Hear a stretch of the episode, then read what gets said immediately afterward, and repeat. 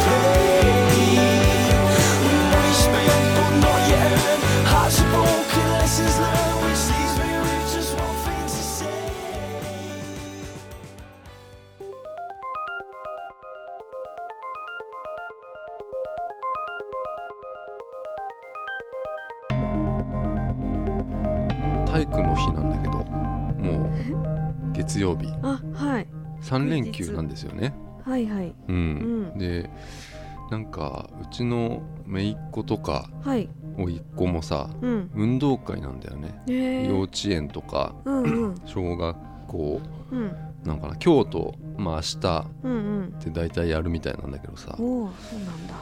あのーうん。最近本当にこういろんなところではい。聞くのが、うん。運動会の音楽問題ですよね、あのー うんなんか俺の知り合いが、うん。あのー小学校主婦の人ではい。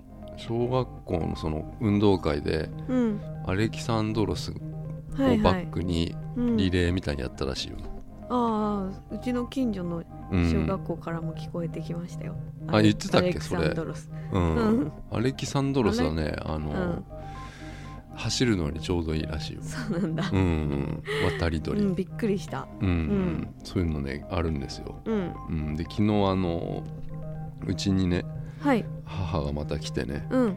あの姪っ子のうん。運動会のそのプログラムを持ってて、うんうん。プログラム表を持ってて、えー。うん。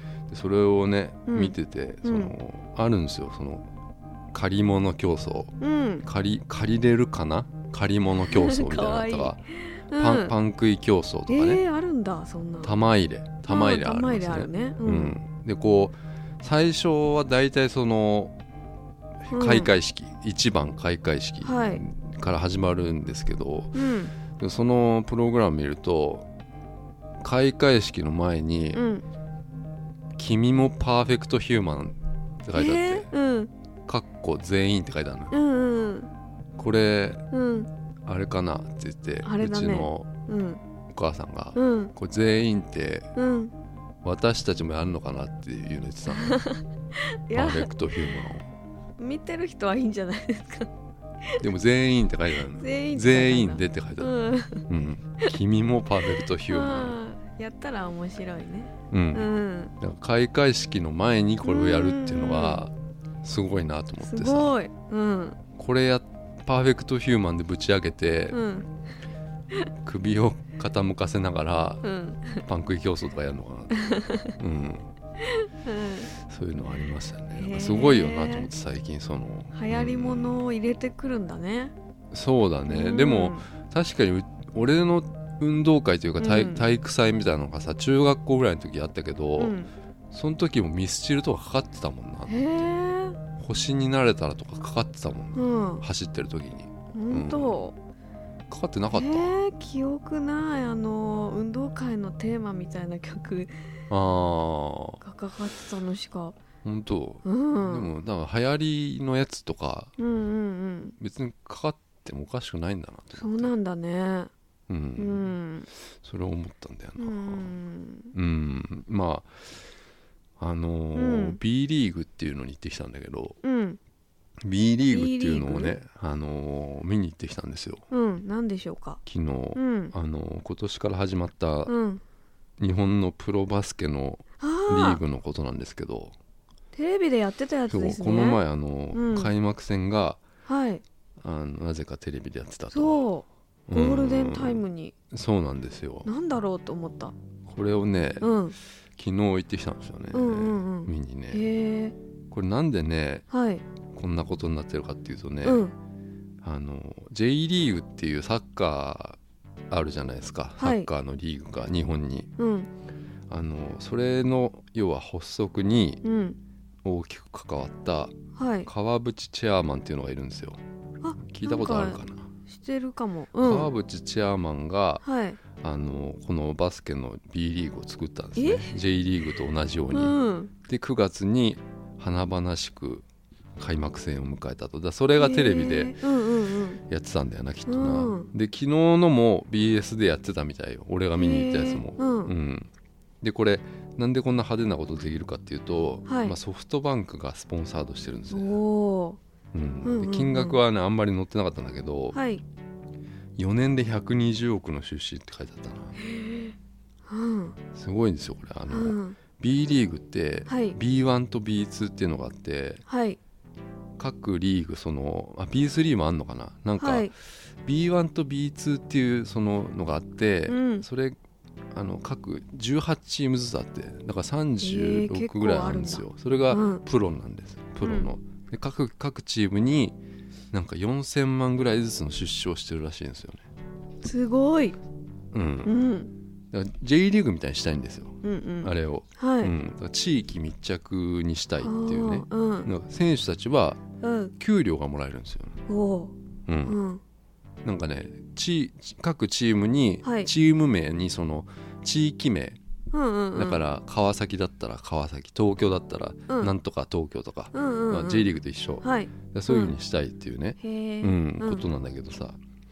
ちなみにその選手たちのはい。給料が一番安くて、まあ、最低賃金が300万らしいのよ。え？最低賃金。年間？年間300万はあはもらえるっていうね。一番下でだよ。はいいいですねなんだろうな。ゴール級とか。はい。ゴール決めた、えーやつで歩合でまたもらえたりするっていうね。プロですプロ、うん。はいはい。野球とかもそうです試合何試合出たらとか、そういうへあるもんねそういうのね、うんうんだからそういうのであの仕組みはかなりしっかりそのモチベーションを維持できる仕組みはうん。なんか作ったみたいなんですよね。えはでそんなこともあって俺はちょっとあの見てみようかなと思って行ってきたと、うん。うん。うん。どう？好きですか？バスケって。え「スラムダンク見てましたけどね。スラムダンクよ全部読みましたよ。でも美香さんははい「スラムダンク見てたけどはい。全くルールもわからないで、はい。顔もわからないで、はい。面白いって言ってたんだけど、うんうん。面白かったですよ。ちょっと最後の方とか泣きそうになったもんでもルールも全くわかんないんでしょほぼ。全くじゃないですよ。体育の授業とかでやったことある。あやったことあるんだね、うんうんうん。うんトラベリングとかあるね、わかるわかる。スリーポイントとかうん。フリースローとか、うん。そういうルールはわかるんだ。で何をしたらじゃあフリースローになるのかとか、うん。そういうのはわかんないでしょでも。わかんない。私ねいつもね、うん。体育の授業の時ねえっ、とボール持ってる人の遠くにいてその人がすっごい長いパスをしてくれあてゴールする役だった。ーそれはなんだろうな。なんシュートうまくできるってこと？うん違うけど。パスも持ってさあドリブルができないからさ。パスだけをもらってってそうことでも結構あのボールもらう時うん。長いパスってうん。初心者だと結構怖いんだけどね、あのボールって結構でかいじゃん、うん。バスケットボール大って、きいよね。うん。うんうん結構怖いのよ最初って、うんうんうん。うん。あそういうのは結構大丈夫だなうん。あと人の取るの楽しかパったな。スカット、うんうんうん。スティールってやつですね。スティール？うん。そうです、ううん。あそういうあじゃあなんとなくはやったことあるよ。うんうん。分かるってことね。なんとなく。うん。あそれで「スラムダンクはまあ全部読めたんだね、うん。まあ うん。ちなみに俺ははい小中高バスケうん。やってましたから、うん。もう青春のほとんどもうバスケに消えちゃったんですよね、でもはい。バスケに出会ってなければ、うん。本当にそういう出会ってなければってことをうん。今思うことは多々ありますよね、うん、どうでした？いや出会ってなければやっぱりうん。もっと楽しい、あのえ青春時代あったでうん。帰宅部にすごい憧れましたからねその、そうなんだ。うん、何もしてない人すごい羨ましかったのよ。もう。辛かったんだバスケ。いやもう辛い辛い。うんううんん。殴られるしね毎日ね。ううん。ん辛いですよ。うん。もう小学校の卒業文集。うん。俺 NBA 選手に絶対なるって書いてあるんですからね。あ。だからもうこれ読めないですよ、もう。あの見せらんないぐらい恥ずかしいもの書いちゃったうんんですよ、うんうん。だから本当は小学校の時にうんじゃあ例えば本田がうん。なんか夢やって叶えてるじゃないですか、はいはいあれすごいよあれね、うんうん。やっぱりダメだよね。そんな中途半端なこと書いちゃう、俺も って思思ったのよ。うん。じゃあそれね、うん。難しいですよやっぱ、うん。でその時ってバスケ、うん。あのプロなかったです。こんなこんなんなかったですから実業団ですよ行く末はその、はいはいはい。やったとしてもうんさ、うん。だから結構その夢っていうのがうんなかったんですよ。その NBA なんてもう絶対無理だと思われてたうんからう、んアメリカのね、うん。うん。日本でうん。そのプロがないってことはうん。どうやったらうん。その稼げるというかバスケで稼げる。うん。バスケで稼げるってことがまずうん。分から分かった瞬間にさうん。その実業団でその、うん。働きながら要はオリンピック選手みたいな、はい働きながら夕方練習して、うん。なんか週末試合してみたいなうんうんうん。ことでしょと思ってさ、うん。そこでもう夢途絶えるでしょやっぱ。途絶えた。俺はでももう、うん。と高校の時でもう途絶えちゃってたからもう、うんうん中学ぐらいまでは結構マジでうん。思ってたから、うん。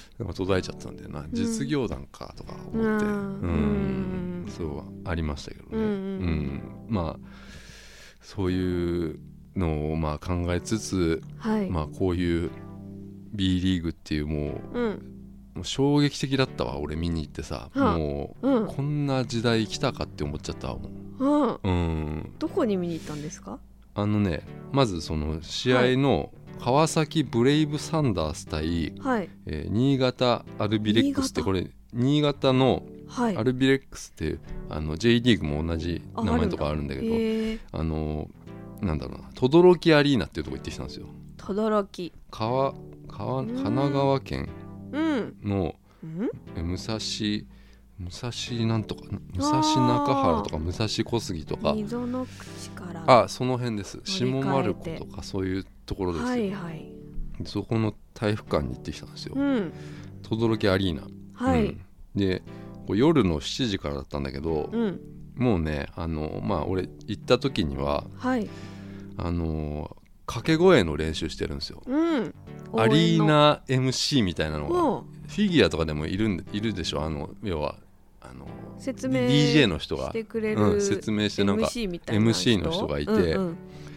その人がまあ掛け声。今日こうこういうことあったらこういうふうにしましょうみたいな練習をねみんなでもはい。うしてるんです、まうん。マイクでね、うんうんもう実況の練習。でこれこの人がもう試合中ずっと実況するんですよ、へー。その、えーうんうん。ゴール決めたらうんうん誰がゴール決めたとか、うん結構ずっと喋ってる、うんうんうん。だからへー。その初心者が行ってもルール分かんなくても、うん。あの分かる。何が起こってるのかは大体分かるっていうね、すごい親切な感じになってて、うんうんですごい人がもういっぱいいたの。すごいたくさん人がいたのもう。ん埋まってただってさ平日ですよ、うん。金曜日だけど、そうですね。うん。2600人いたんだって。でこれうん。いやなんかすごいなと思って俺行く時に、うん。今日はさすがに平日だしうん。まあテレビとかでねやって盛り上がってるかけど、もう空いてるかと思ったのよ。うん空いてそだからもう埋まってたな。うおおうん、年齢層はね結構幅広いですね。うん。もう中学生が多いですね。あ部活やってんのかな？多分バスケ部とかなのかな、うんあとこの要はブレイブサンダースっていうのは多分その実業団みたいなのもあったんだよね、まうん。前。で突然プロになったわけで、うん。だから前から応援してる人とかも多分いて、うん。なんかそういうおじさんとかうん。おばさんとかうん。そういう人もいっぱいいるっていう、まあほぼそのうん。チャリで来た地元の人みたいあなだからすごいこううん地域密着っていうのなんかこうなってるなと思って、うんうん、思ったんだけど俺バスケははい。あのかっこいいスポーツの部類に入ると思ってるんですよ。うんかっこいいよ。あかっこいいスポーツってさ、うん。じゃあ野球ってどうですか、野球はうん、かっこいいかな。なんか俺、うん。バスケサッカーって大体同じあ枠に入ってるような気がするんですよ。うんうんうん。で野球っていうのはちょっと、ちょっと泥臭いっていうか、うんうんイメージはあるんですよ。すね。だかうん。らあのやっぱり中学校とか高校ってうん。サッカーバスケみたいなのってすごい人気のある、部活じゃないですか。あーうんうんでその要はこうファッション性は似てるんですよこうのんうん。サッカーバスケっていうのは、うんうん。だからそのかっこいい演出とかをしたらよりかっこよくなるんだよそのうん、うん。だからこの日もその試合前にすっごい派手なライティングのその演出とかうん。あるんですよその、うんうん。なんかテレビ見た？見てないの？ちらっと見た。やってなかった？そのすごいこうなんだろうな。選手そ、紹介とかもすごいそのうん。MC の人が盛り上げて、うん。選手一人一人こうスポットライト当ててこう出てくるっていうね、うん。そういう演出。だそういうことをねうんしたら、あのめちゃくちゃかっこよく見えるんですよバスケって。うん。で俺の時代のバスケ部ってはい。傍から見たらもうもちろんスマートに見られてるんですよ。スマートな感じに、うん。でも本人たち俺たちはうん。すごい泥臭い練習してるのよ、うん。練習ってバスケの練習ってこうんれどこもなんだけど、うん。一番きついって言われてるのよ。走りまくるわけですよ、めっちゃきついのよバスケの練習って、でかっこよく見えてた部分っていうのはうん。試合だけなんですよ、ううん。ん、で試合だとこう大きな体育館行って、うん。なんか前も話したよなこれな。大きな体育館で知らない人が見に来てくれるんですよ、うんうんバスケの試合って、うんうんでこれがものすごくテンション上がるのよ。ここだけ。この日だけがすごい楽しいの。うん楽しいっていうか試合練習しなくていいっていうのがまずあってうん。あで人に見られてる楽しさがまずあるうんうんうん。全然知らない人がいっぱい代々木体育館とかのこう、うん。あの上の方に人がいっぱい埋まるわけですよ。うん。で見られてるえやったことあんの？よありますあります。すげえ。だって高校は強かったですからね。はえあはえありますよ。そうそういうの見られる見られる快感っていうのはそこにあるんですよね。あ うん。いつも本当にこんなだったらもうバスケ超楽しいだろうなって思,、思うんです、うん。いつもは本当に体育館をもうなんだカーテンまで閉めて窓も閉めてうん。もう水も飲んじゃダメでめっちゃ暑いじゃん。めっちゃもうみあれでもうサウナ状態にして練習するんですかうらね、わこう、ー。うん。うん。で殴られんの。殴られて。もうそう,、うんそういうこうもう怖いんですよもうその 体育館の。ー怖い。だけどそこの代々木体育館とかはもうんうんうん。う綺麗な感じですよもう、うあのん。千田千田木？千田がどこだっけなあの駅。ん？代々木？木のね あの駅ですよ。うんもうあんな綺麗なとこですよ本当、うん。原宿が近くにあって、うんうん。うんそこでできるのがすごいうん。あの良かったんですよ。うん。で本当にこの日ももうライティングとかめちゃくちゃかっこいい演出をして、うん。試合前に、うん。あのー演出するんだけど、はい。すごいびっくりしたのが、うんまあ、川崎のホームってことですよ、うんうんうん。要は轟ですから、うんうんで川崎が攻めてる時にはい。このオフェンス、うん。オフェンス攻めてる時に、うん。ずっと BGM が鳴ってんのよ。うん。かっこいいめの BGM が鳴ってるんですよ、うん。で逆に新潟が攻めてる時っていうのはうん。音が鳴らないんですよ、うん、これやっぱホームだからホームを盛り上げるためにこのやってる演出なんだけどでホームとアウェーがすごいはっきりしてるの、うん。うん、うんうんうんわかるかな、うん。いやアウェーっていうのはまあ外から、まあ、新潟が来たはい。チームで、アウェーだと、うん。まあ、サッカーとかでもそうだけどほらサポーターってさアウェーだと人少なかったりはい。するわけじゃないですか、うん。地方から遠征してきてるから、でそういうことなんだよな、うんなん。か盛り上げ方がうん。もろにうん。川崎 B 期なんですよ。いやこれ当然なんかもしれないけど、うん。それがめちゃくちゃあからさまに見える、うんで MC の人も、うん。川崎ゴール決めたらもうすごいテンションでもうかっこいい声で、うん。もうえ？何々さんゴール。MC の人は川崎寄りなの？もちろんそうなんです。だ。だからそのねうん。実況もだから、あ実況っていうのかなそのテレビのはい。なんか解説者とかそういうんじゃないのよ、うなんかうん。言ってるのだけなの、うんそのうん。ゴール決めたとか、うん。パスカットしたとか、うリバウンドとか、うん。そういうの言ってるだけなんだよな。うん、だから、うん。なんかこうさうん。室内スポーツなわけじゃないですか、うん。バスケっていうのは、うん。だから過剰な演出っていうのができるんですよ、うん。だからエンターテインメントとしてうん。見せる部分と、うん。こうスポーツとしてこう、うん。ちゃんと見れる部分っていうのが両方いけるのよ、うん。バスケっていうのは。だから強いと思ってるのうん。俺、うん、例えばパスカットとかしてうん。あの川崎の人がうん。パスカットして、じゃあシュート打てる時うん。フリーでシュート打てるとするじゃないですか、うんうんでもこれなかったけど例えばじゃあドラムロールなってたらめちゃくちゃ面白くね？なんか,、うんうんうん。なんかそういう盛り上がる。こういうこともうん。もしかしたらできるかもしれないじゃないですか、うん。ちょっとギャグっぽいけどさ、うんうんでも本当選手も各チームにうん。外人さんがいるんですよ、へえううん。んでバスケっていうのはうん。背の高いやつっていうのはうん。背の高くてがたいにいいやつっていうのは基本的にセンター。ー。センターっていうそのうん。スラムダンクでいうと赤城とか、うんうんえー魚住とかうん。そういうでかいやつはうん中で張る張張るようなポジションってわかる？言ってること。うん。うん。赤木知ってるでしょ？ゴリ。うん。ゴリ、うん。ゴリのポジションですよ。でかいやつは。うんうん、うん。うん。知らねえじゃん。全然知らねえ、うん。ゴリも知らないじゃんだわかるわかる。あの春子さんね。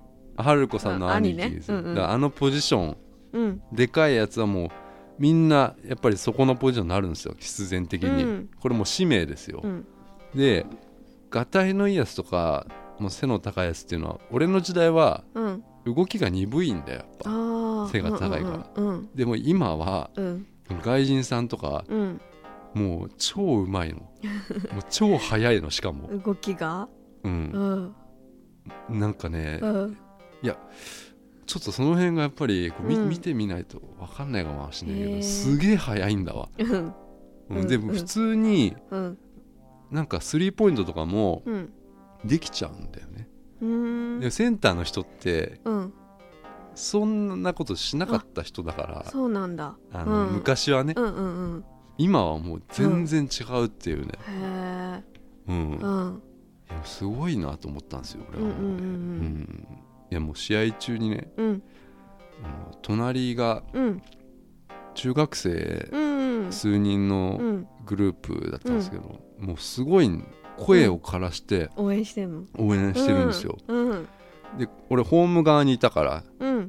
もう応援すごい席埋まってますよ。うん。で左がもう中学生グループで、うん。えー右がうん。昔から多分このブレイブ・サンダースを応援してるような常連のおじさん、うんだからなんかこうし選手も多分知り合いっていうかこう、へー顔顔見知りなのかな、うん。なんか名前をこう呼んだりとか、へー。すごいすごい熱くこう、うん。ヤジみたいなの飛ばしたりとかして、うん。熱いおじさんだったのね、うん。であのちょっとこれどうかなと思うんだけど、うん。入り口のとこでねこう、はい体育館のアリ,、うん。アリーナか。アリーナって言った方がいいのかな、うん、アリーナの入り口のとこで、うん。ポスターみたいなのが配られるんですよポスター、うんでこのポスターに折り目がついてるんですよねこう、うん。でこれ折るとその通りに折ると、うん。針線になるんですよこう。針線。はいはいはい。うん。でこれで応援しましょうってことなんですよ、へえうん。うんうんうんで中学生はもうここぞとばかりに針線作るわけですよ、うんうんうん。でも相当激しくもう 応援してるのもううん。叩きまくってるわけよ、自分の足、うん。太ももに針線もわかうんパンパンパンパンになってんのよ、うんね、もうすっごい応援してんの、うんうんでも掛け声っていうのはもううん俺、MC, MC の人がそのうん試合前にや教えてくれた掛け声っていうのは、まあはいでもバスケの応援ってさもうまあこれぐらいですかね。あの、うん。要はディフェンスってやつ。ディフェンスしてる時はもう ディフェンスパンパン。ディフェンスパンパンですよ。ああそうなんだ。うんパンパンはハリセンですよ、うん。うんうんでうん。あのオフェンスの時はうん。ちょっとこれあのあれなのよ。うん。サンダース。これあのブレイブ・サンダースっていうチームだから、ちょっと特殊なのがあって、うん。 Go Go Thunders Go Go うんうん Thunders っていうのをうん。やるの、 Go Go。うん。でそれを試合中にうん。MC の人が、じゃあみんなでっつって言って、うんうん。 Go Go Thunders っていうの。いい声。そういい声で言うの。そうするとみんなが、 Go Go Thunders っていうの。で普通にディフェンスの時は、うん。ディフェンスパンパンディフェンスパンパンってみんなやってんのハリセンで、うん。うん。で、ゴーゴーサンダースの時はもうやるとこないわけよハリセンがだからパンパンパンパンってずっとやってんの。ゴーゴーサンダースっていうのを。うん。でそのゴーゴーサンダースずっとやってる時にもうあのハリセンが俺に当たってんですよねもう。あパンパンパパンパンパンみたいになってんの俺のとこに。それがさうんあのいいんですよ、うん。もう全然もう一生懸命もう全然もう俺の方なんか見てないし、もう一生懸命声からして応援してるからうん。全然いいし、うん。もう俺心の広い男だからそんなの気にしないで俺もうんこうちょっと手を叩きながらうん。ちょっと知ったかしてるわけですよ。うん。うん、でもそれがもううん。最初から最後までうん。ずっとですよもう。おずっともう攻めてる時はもう「ゴーゴーサンダース」ってうん。もうずっとやってて。うん。でも本当にもうあのこのもう厨房にぶたれてる事実を俺が その隣のねはい。おじさんうんおっさんにね、うん。あの気づいてほしいなと思っちゃったのよもう。最後の方ちょっとうん。ずっとやってっから ずっと当たってんのよ俺に、うん、ずっと当たってんの？ずっと風の時もあった。当たらないかすってる風の時もあったんだけかどうんうん。ずっと当たっててうん。でも隣のおじさんにうん。目とうん。ほんと仕草でうん。もう知ってもらいたいわけよもう俺 この当たってる事実を。だからうんあわよくばうん。おっさんに注意してもらいたいの俺は。る。うん。でうん。おっさんがねじゃあねうん。君たち当たってるじゃないかっつってうん。で厨房が「ごめんなさい」っつってうん。言ってきてうん。で俺が「いいんだよいいんだよ」っつって。やりたいねうん。それ俺も笑顔でね。うんうんうん。もうこ心の広いうん。理想な感じじゃないですか。うんうん。でも俺がそのうんなんだろうなこう叩かれてるぶたれてるっていう事実がね、うん。その俺はもうわざとらしくだけど、うん。ほんと座り直したりしてねとかねうんあのうん。気づくかなと思って、おじさんにね、うんでしばらくしてちょっと俺首をねうん。ちょっと横にこうずらしてうん。目でおっさん目見たのこう。うん。したらおっさんも俺の方を横目でこうチラって見てんのよ。うん。この人うん。見て見ぬふりしてんなあと思って、うんいやもうね、うん。ずっとですよもうその、うん。パンパンパンパンパンパンってずっと俺に当たってるっていうね、うん、えこうどこに当たってんの俺のだから肘ですよね、肘に当たってんのうんこうやればよかったのにこう肘肘やそれはねいなうんいやなんかち悪いなと思ったのすごい一生懸命応援してたから、うん声枯れてんのよ、うんこの人な何やなんだろうなと思って。後輩なのかなと思って。何のためにこんな応援してんのかなと思ってたの。えーうん。暑いね。うん。熱いんですよ、へーおじさんが横目でうん。俺のをチラッと見てるんですよ、見てたんだ。うん。見て見ぬふりしてたね、うん、で試合はねもう100点ゲームで川崎100ホー点ムホームが勝っちゃったんですよね。圧勝です、圧勝でもうめちゃくちゃなんか試合後のうん。なんかこう演出とかもあるんですよ。また暗くなってね、へー。うん。あの体育館の体育館の真っ暗になるのよ。うん。真っ暗になってなんか光がこう選手たちに当たったりして、へえでそのうん。なんかねいるの。マスコットキャラクターみたいなやつが、うんそいつがうん。ダンスするっていう、チアリーダーとかもいますよ、あそうなんそれがうん。要はタイムアウトとかの時に、まあ、な30秒とか、うん。でも出てきて、うん。ちゃんと踊ったりしてやったりするんですよ、うん試合後にその監督のインタビューとかうん。ヒーローインタビュー今日活躍した人のヒーローインタビューとかがあって、うんさっきの俺がめちゃくちゃ速くてうまい外人さんが今日のヒンヒーローで、インタビューインタビュアーがうん「おめでとうございます」っつって言ったら「うんあざーす」って言ってた。外人じゃなかった。え日本語ペラペラ。日本語ペラペラだからずっといたんだろうな。ー。日本人ではなさそうなんだけど、うん。うん。もうすごい全然日本語で喋ってて、うん、へえでこれさい、うん。最後に、うん。あのー入り口のとこで全員あ。いるいてくれんのあーいいですね。でハイタッチして帰るっていう,、んんああいい。それは素晴らしい。うん嬉しこれあのーうん B リーグ結構面白かったな、いねえうんなんかスター選手がいたらうんうん。絶対流行ると思うなこれ、うんうんうんうん。でもいるけどね、まあ、田臥田臥田臥いるの？田臥勇太は、うん。いや栃木のチームにいますから、えまだこれ俺と同じ年ですけど、うんうんうん35歳。うん。まだやってますよ。へえ田臥はもう夢を叶えた人じゃないですか、うんうんうん NBA にも行ってますから、うんうんうん。うん。うん。もうスーパースターですからね、うん。き昨日は五十嵐っていううん。五十嵐圭っていうもうこれもスーパースターですよ。うん。五十嵐圭っていうのは、まあ、フジテレビの元アナウンサーの本田智子との旦那さんですよね、なんか知ってるかもしれないその人。あもうかイケメンのなんかそうだよね、うん、昔からあのいたんですよ。あそれは新潟にいるんですよ。負けたじゃん新潟。負けた。うん。うでもやっぱねかっこいいですよその人は、ーうんん、ジャニーズ系なんですよ、うん。背高い？あでも180ぐらいじゃないですかね。えハイタッチした？ちゃんと。でその人たちはアウェーだからいないんですよ。ホームの人は全員いますけど川崎ブレイブサンダーしスいや俺しましたよ。そのブレイブサンダースの人とはうん。しましたよ、うん、うん。いいね。しました、でもいいですよあのこうハイタッチしてる時にうん。子供とかは話しかけるんですよね、うんうん。うん。うん。子供がうん。努力はうん必ず報われるって本当ですかっていうのを質問してるの。うん。その外人さんみたいな人、うん。なんか前から知ってる子だったみたいで、うんうんうん。その外人さんがうん。人によるって言ってた、うん、リアルな答えだ。ちょっとジョークっぽいけど、うん、うん。へえいくらすんのそれ？あとね、うん。2500円ぐらいする。チちょっと高いですよ、うん、チケットピアとかで買うんですか？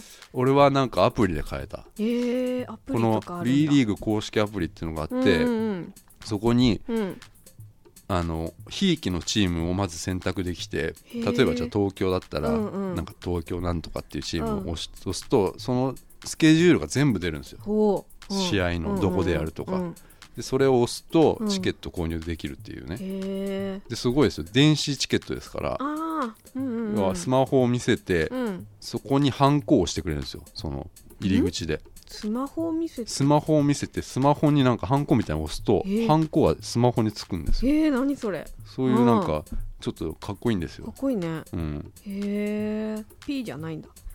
なんかバーコードみたいなのをポイってやると、うん。ハンコですよ。もあの入り口にいる人はハンコみたいなの持ってて、それをスマホにピッてやると、うん。スマホにハンコみたいなのつくのよ。へえすごい。ねなんかちゃんと全部整ってますね。そういうチケットを取るのとかアプリがあったりとか。あすごいです。本当にね。フライヤーとかも毎試合作ってるのこういうふうに、うん。毎試合よ。でこれゴーゴーサンダゴースサンダース。ここのここのうん。この面を向けて応援してくださいっていう、あゴーゴーサンダースってやるんですよこー。れコンサートみたい。で全部こう毎試合作ってるんですよ。選手紹介とすかも全部してるんですよ。力入ってますね。力入ってる。うんうんうん。すごい面白かったんだへけど、えうん。でこの人たちってうん。突然プロになったわけですよ、うんうんうん。でこの初々しさって、うん。今しか体験できなくね？そうだね。すごいですよ、うんうん突然プロになったんだよ、うんうんうん。実業団かなんかから、だからさファンサービスしなきゃいけないのよ、プロだから、うんうん慣れてないそう慣れてないんだよ。ああいいねそれ。だから試合終わった後に、うん。あ多分サッカーとかわかるけど、うん。か回るでしょスタジアム選手たちって、うんうんで声援に応えるうんうんうんってことするじゃん、うん。でも慣れてないから、うん。なんかこうちょっとぎこちないんですよその うんいいねほら言うじゃんこっちがさ「うん。よかったぞ」とかさ、観客が言って、うん。こう手を挙げたりすうんるうん。仕草あるでしょ、うん。ファンファンに向けて、それがやっぱりぎこちないんですよ、うん恥ずかしがっちゃって。そういうなんか、へ突然プロになった人って、面白かったですよそういーうの。面白い。うん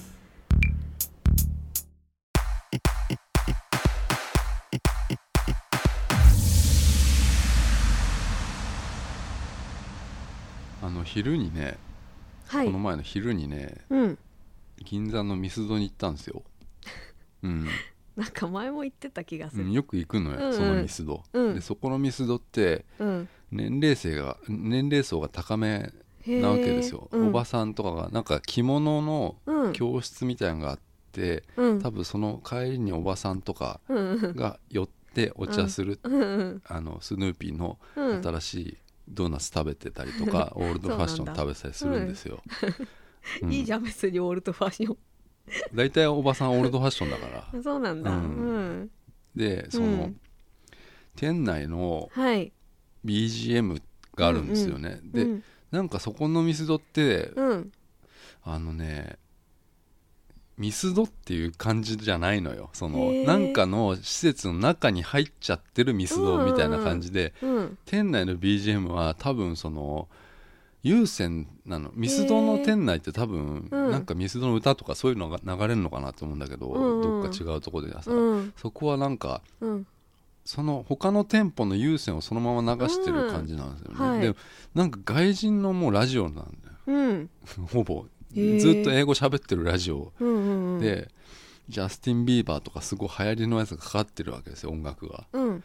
でといきなりうん。ジャスティン・ビーバーの後にうん。ビートルズがかかったのよ。うんビートルズがかかった瞬間に俺の隣にいたおじさんがうん。急に歌い出してたのよ。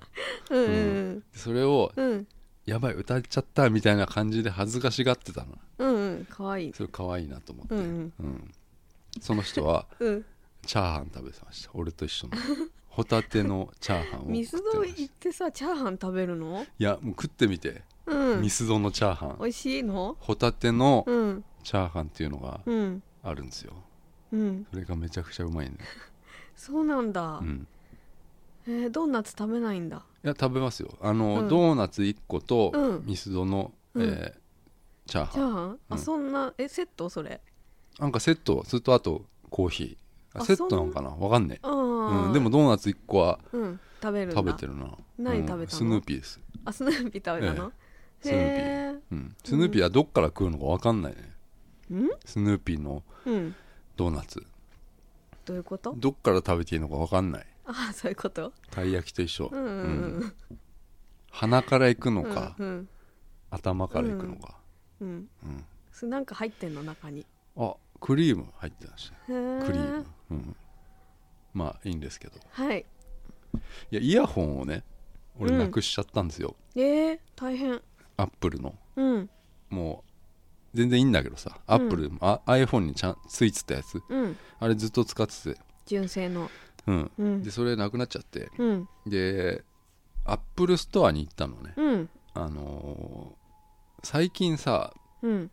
ワイヤレスイヤホンっていうのがさ、はい。あるじゃないですか。あのー新しい iPhone には iPhone あえあえ？iPhone ジャックじゃねえや。なんだ？イヤホン？ジャックイヤホンジャックがない、うん。で多分これからワイヤレスイヤホンに向かっていくのかね。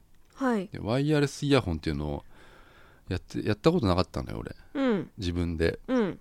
で Bluetooth イヤホンみたいなのは持ってたの、うん。でもそれってなんかレシーバーがあって、うん。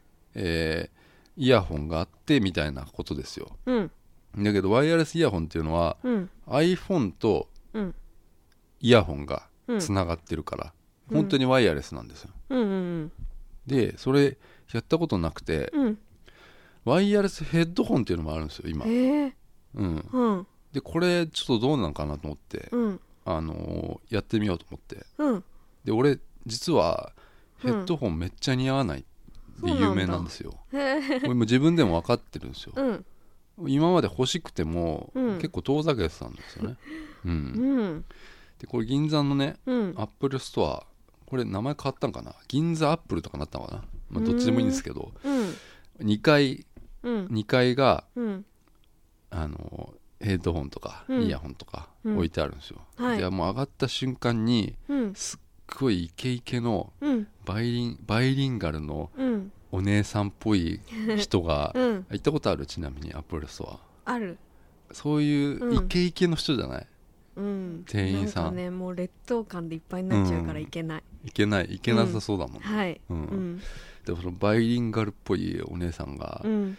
もういきなり何をお探しですかっていうのを言ってきて、うん。これ前もこんな話したじゃないですか、うん。要は店で話しかけられた時に、俺はいつもうん。大丈夫です、うん。大丈夫ですって言って、うん。言ってもう静止しちゃうのよ。はい。でそこでもう話しかけてこないじゃないですか、うん。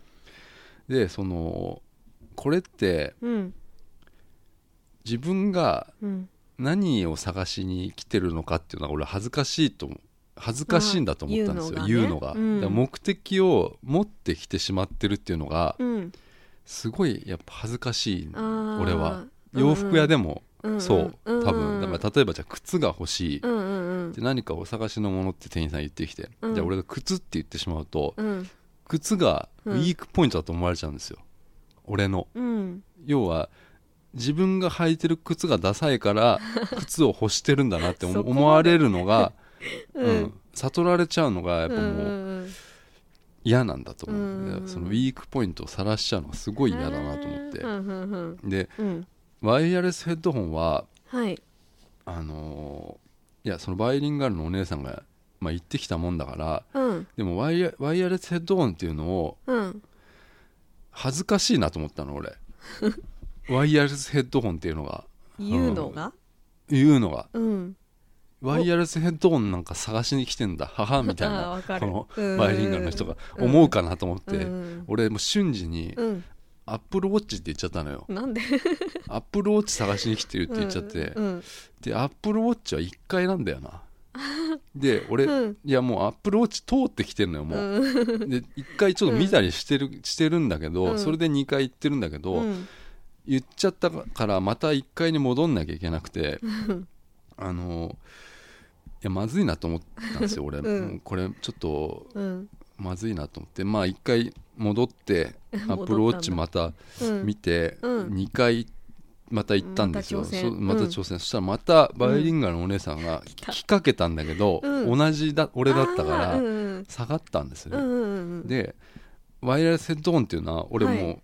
み見えてますから場所分かって場所分かってるのよ、でもそのお姉さんがうん。こっちを一回見て下がったから、うんワイヤレスヘッドホンの方とこ方をうんすぐに行かずに、要は遠回りしたの、うんうん。iPhone のケース見るふりしながらはいはいはい。徐々にヘッドホンに近づいていったんですよ、うんうんうん。でこれ10分ぐらいかけて ようやくヘッドホンにたどり着いたたんですよ。どり着いた。たどり着いた、うん。でここでヘッドホン探してませんよっていう雰囲気醸し出しながら、うんうん。周囲を警戒しながら俺はヘッドワイヤレスヘッドホンをうん。したんですね。うん。でワイヤレスヘッドホンってうん線がないんですよ。もう当然、うん当然ながら。はい。でこれビーツっていうすごいかっこいいアップルが買収したメーカーのはい。ヘッドホンでめちゃくちゃかっこいいシンプルでかっこいいヘうん。ッドホンなんですよ、うん。で線がないヘッドホンってうん。耳当てですよもああそうだね耳当てです。うんうんでもうめちゃくちゃ音はもういいんです。すごいすごいですよもう、うん。なんかね iPhone 持って手にうん。ヘッドホンもつけてうん。いやこれで音が流れてくるっていうのがすごいすごい。うん。すごいんですよ、うんうんうん。で俺まあヘッドホン似合わなくてうん。鏡をねうん探したんだよ、こう、どうかなと思って。あるの？うん。じゃないんだよ、アップルストアに鏡なんて。うん。ないんですよ。うんでこう頭をこうぐるぐるこう回しながら、こううん探しながら見てたんですよ。うん。そしたら入り口の方のバイリンガル見たら、うん。俺の方見て笑ってんだよな。へえ笑ってるというか、うん。微笑ましい感じで。ちょっと口元緩んでんだよな。うん。うんうんううんん。あれでしょ？いいいい微笑みでしょ？あーお客様楽しそうですねみたいな。いや違うなこいつワイワイヤレスヘッドホン最初から探しに来てんだけど一回アップルウォッチ戻ってまた戻ってきてワイヤレスヘッドホンと来たんだっていう笑顔だった。全部分かっちゃうだからもうバレたの？うん。うん。何も買わずに帰りましたよもう、うん、へえ気になりますね。そのヘッドホヘッドホンでしょ、ンうん。いいやつですよ。おいくらですいやかどうなんだろうな。値段分かんなかったな。3万ぐらいじゃないですか？分かんないです。そんなに？するししのないヘッドホンって。へえびっくり。うん。あでも買っていいかなと思っちゃったなんかそのあそれぐらい良かったんだ。結構出るんですよ最近あの海外ドラマとか見てて。うん。ヘッドワイヤレスヘッドホンビーツのヘッドホンしたうん。海外ドラマって結構あったりして。うん。結構かっこいいんですよね。へえうん。でそこにあるじゃんヘッドホン。これはあの、うん。もうなんか安いそのなんかついてたやつですよ。その、うん。よくこういうのについてるんですよその。あ音楽の機械に、ーうん。うん。でしして。いや俺ねうん。いやちょっとねあの、うん。いやしますけど今、あの ちょっと待ってください。うん。まずうん。帽子をね帽子に合かぶってる時にねうん。ヘッドホンってうん。帽子の上からするよね。これ正しい。じゃあキャップだったらああキャップのあいやこれ絶対美香さんやんないでしょ。だって帽子美香さんじゃあ例えばキャップかぶってたら、あうん。ヘッドホンしようと思わないでしょ、うん思わない思わない。うん。それもなんかうん。あのなんなんつうの、うん。このなんだろうな。まあいいやしますとかう。ん、いやこのじゃあ今俺今、ハットみたいなのかぶってますよ。はいはい。これどうするんですか？ハットの上からかぶんないでしょ？うん。一回取ってこここあここ？首、こうん首首。首はいけますよほら。首からこうじゃないの？いやそれは違うでしょ。DJ スタイルでしょ。そうそうそうそう DJ スタイル。これはだってうん。違うじゃないですか、うん。こんなので歩けないです街。あそで絶対ヘッドホンの、ううん。要はこの何？アーチしてる部分って、うんうん。頭に沿わせるわけじゃないですか、うんうん。えだからこれ取って、うん。帽子取ってで帽子かぶれないよねそうね。だよね、うん。笑ってんじゃないですか。いやもう似合わないんですよ。似合わなくないよ。その笑い方ですよ。バイリンガルのおう姉様ん。はその似合わなく笑い方をしてたないよ。んです、うん。うん。あそれでいやあこれこうでしょ。いいじゃんいいじゃんいいじゃんそれ。いやヘッドホンしてハットかぶるとこうよ。あ絶対絶対無理よ無理だね。うん。だからヘッドホンしたら、帽子かぶっちゃダメなんですよね。そうだね。どっちかにしよう。ん。っううんてことでやめたんです 俺は。そうか。あのね欲しかったんだけどね。うん、うん。いいと思うよ。そうですか。うん。うん。うん。まあそういう話もありつつさ。はい。歯医者の歯医者。うん。テレビモニターあるんですよ。これ歯医者に行ったんですよ。うん。えーっとね美香さんも行ったでしょ？なんかはい。日曜日かなん？か、ん？土曜日行ってきた。土曜日行ったんでしょ、うん。で俺なんか月曜日に歯医者あるって言ってたじゃないですか、うんはい。でそこま行ったんですようん。歯医者に。うん。そうするとさうん。俺の歯医者って、あえてすごいすごい綺麗なとこ行ってますよ、うんうん。俺はめちゃくちゃおしゃれな、うん。おしゃれ歯医者に行ってるんですよ、うんそうするとうん。寝るじゃないですか。歯医者ってこうはい。椅子に、うん。で寝れるじゃない。こう、倒れるじゃないですか、うん。そこ倒れた時に、うん天井みたいなとこにうん。スクリーンがついてて、うん。そこでは魚の映像が流れてるんですよ。すごい。これうん。あのすごい綺麗な海のうん。中の生物がずっと映し出されてるっていうね。うんうんそういう映像をね、うん。俺見てて思ったんだよね。はい。あのー先日のそのうん。9月27日にうん。NASA がうん。アメリカの NASA がうんあの木星のうん。衛星のエウロパっていううん。木星に対木星の月みたいな地球に対して月みたいなその衛星のエウロパっていう星にうん。水蒸気が吹き出してるっていうね。うん。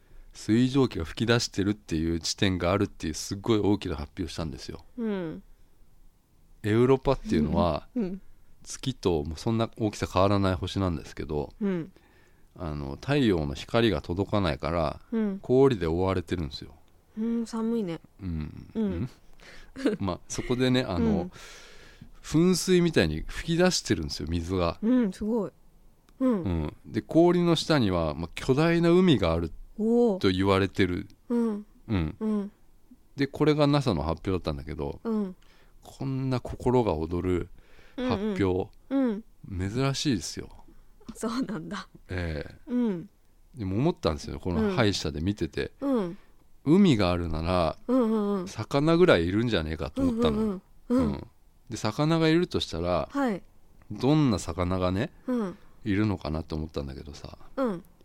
うん、例えばじゃあ無人の宇宙船をそこに送って、はい。えー氷を掘ってうん。ねエウロパついて氷を掘ってうん海にこうたどり着くとするじゃないですか。うん。氷の下が海ですから、うんこれいるでしょ絶うん対、いると思う。うん。うんでもうん。アメリカのうん。アリゾナ大学のうん。エウロパ専門家の、エウロパ専門え家ーグリーンバーグさんが言ってたんだけど、うん。例えばエウロパに探査機を送ってしまったらはいその探査機に付着しているはい。地球から持ってきた微生物っていうのが、うん。エウロパでまかれてしまうからうん。見つかってもそれは地球の生命体なんじゃないかっていうのを言ってるんですよ、うんうんうんこれは参ったと思ったんです参ったねそれうん。うん。でいろいろ調べてたんですよ俺は、うんうん。でこの前そのエウロパっていうまさにそのエウロパっていうインディー映画があったの。インディー映画があって、うん。これすっごい評判悪いんですよ。うんで俺はうん。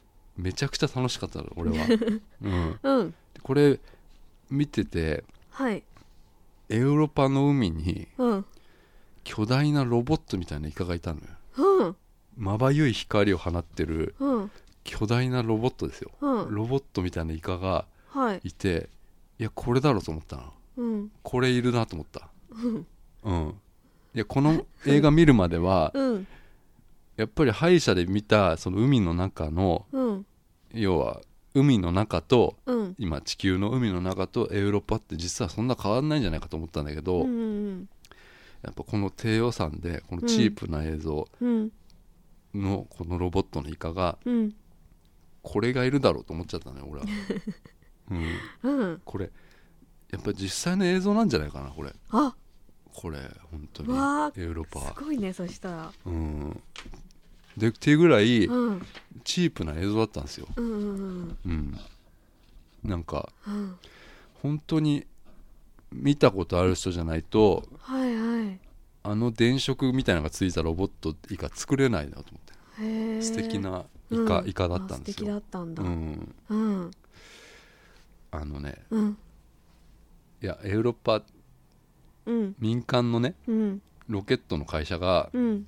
作ったロケットに乗ってはい。エウロッパに行くって話なんですよ、うんうんでエウロッパに海があるってことはうん。分かってて、うん。多分なんか生命いるんじゃないかっていう話で、うん。7人ぐらいがその宇宙船に乗ってエうん。ウロッパに向かうって話で。はい。で、うん。人類はまだ月までしか人は行けてないんですよね、うん。まあ、だからもう月より先に人が乗っていくっていうのは人類未踏の地に向かうんですよ。うん。でその宇宙船の中のシーンがほとんどなのようんうん。22ヶ月うん。その宇宙船で生活してようやくエウロッパにたどり着くっていう。これは実際そうじゃないですか。22ヶ月かかるっていうね。で2年ぐらいです2か年弱。うん。うん。そう。でそれがねそのエウロッパではちょっとなんかドキュメンタリー風になってて、うん。なんかか偽のまあ関係者ですよ。関係者の人たち関係者が証言を取る形で物語が進んでいくのよ、へえうん。でインタビューされてる風風なの。はい。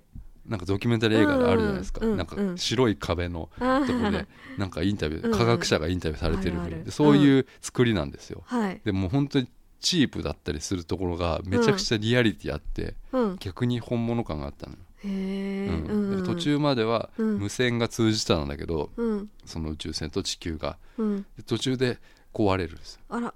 壊れてうん。と取り残されちゃう宇宙空間の中に、でうん。引き返すことも今なら可能です、うん。だけどどうしましょう、うん。つって。向かうか引き戻すうか、んうん。向かおうってなったのよ。ええ戻ろうよ。戻ろうよって思ったんだけど、それだと映画が終わっちゃいますんで、うんあの進んだんです、はい。うん。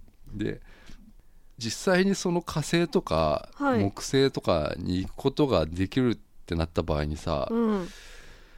命の保証の問題出てくるよなと思って、そうですね。ううんん。それ技術より何よりうん。一番はうん。そこだよなと思ってるんですよ、俺うん。宇宙に対して、うん俺らが生きてる間って多分もうどこも行けないよなと思ってた。月ぐらいだよなと思ってせめて、うん。宇宙旅行なんてきっとさ。はい。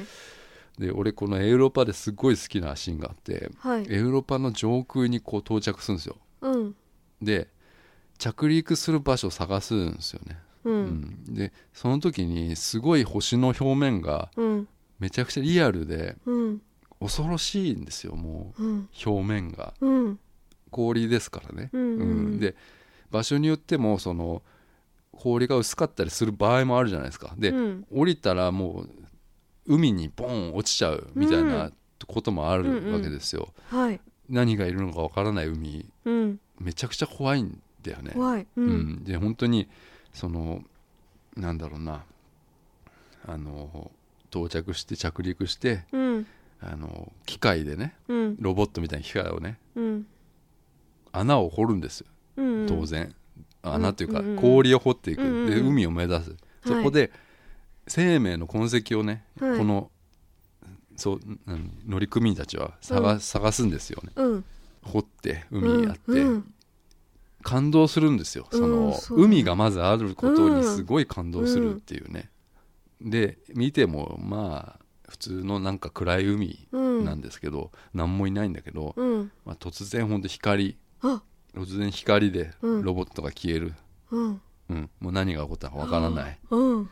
そこでうん。乗組員の一人が「うん。私が行く」これはもううん。死ぬフラグ立ちました、もう行っちゃダメでしょこんなのさ。ダメダメ。うん。うん。私が行くっつって、うん。えーその人も光に包まれます、うん。うん、その人を光に包まれてななんだか知んないけど海底にどんどんどんどん引き込まれていくレーダーだけが映ってるんですよ、うん。うん。うんでそこ宇宙服の中にカメラが多分あったんだろうなその映画的にはね。はい。でこう目だけでこうなんかうん。最後うん。目だけがなんかどんどん下に行く行くんですよ。海底にどんどん引きずり込まれていくのが目だけがこうなんかを見てるっていうそういう映像だったんですよ。うん。うん、いやなんかねうん。すごいこうそういう映画です、あそうですか。うんええうん。俺巨大ロロボットのイカって最初に言っちゃったんだけど。うん。うん、いやあのなんか出てくるよ。エウロパ？エウロパでうん。この映画にねうん。最後はい。あの出てきますんで、うん。あの衝撃のうん。イカが出てきます、衝撃のイカが。うん、見てくださいよ、うん、はい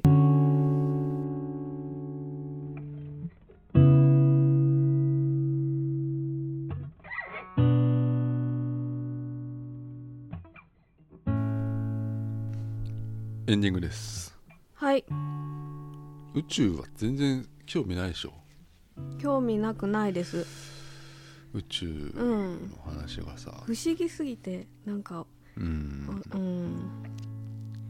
そうですか。ねえうん。なんかモバイルバッテリーをねうん。買ったらうん。iPhone のねうんうん。めちゃくちゃでかかったんだよなと思って。うん、うん。こんなでかいかなと思ってさ。これそんな大きくないですよ。わかんないいや今まで持ってたのが割と小さかったから。どういうのかわかんない。うん。いやこんなにやっぱさ、うん。あのーなんかいろんなものが進化してもさうん。電池がそんなでかいんだと思ってさ、うん、あ電池。電池でしょだってさ、うん。中に入ってるのはさうん。要は充電できる電池でしょ、うん。エネループみたいなのが入ってるわけですよ。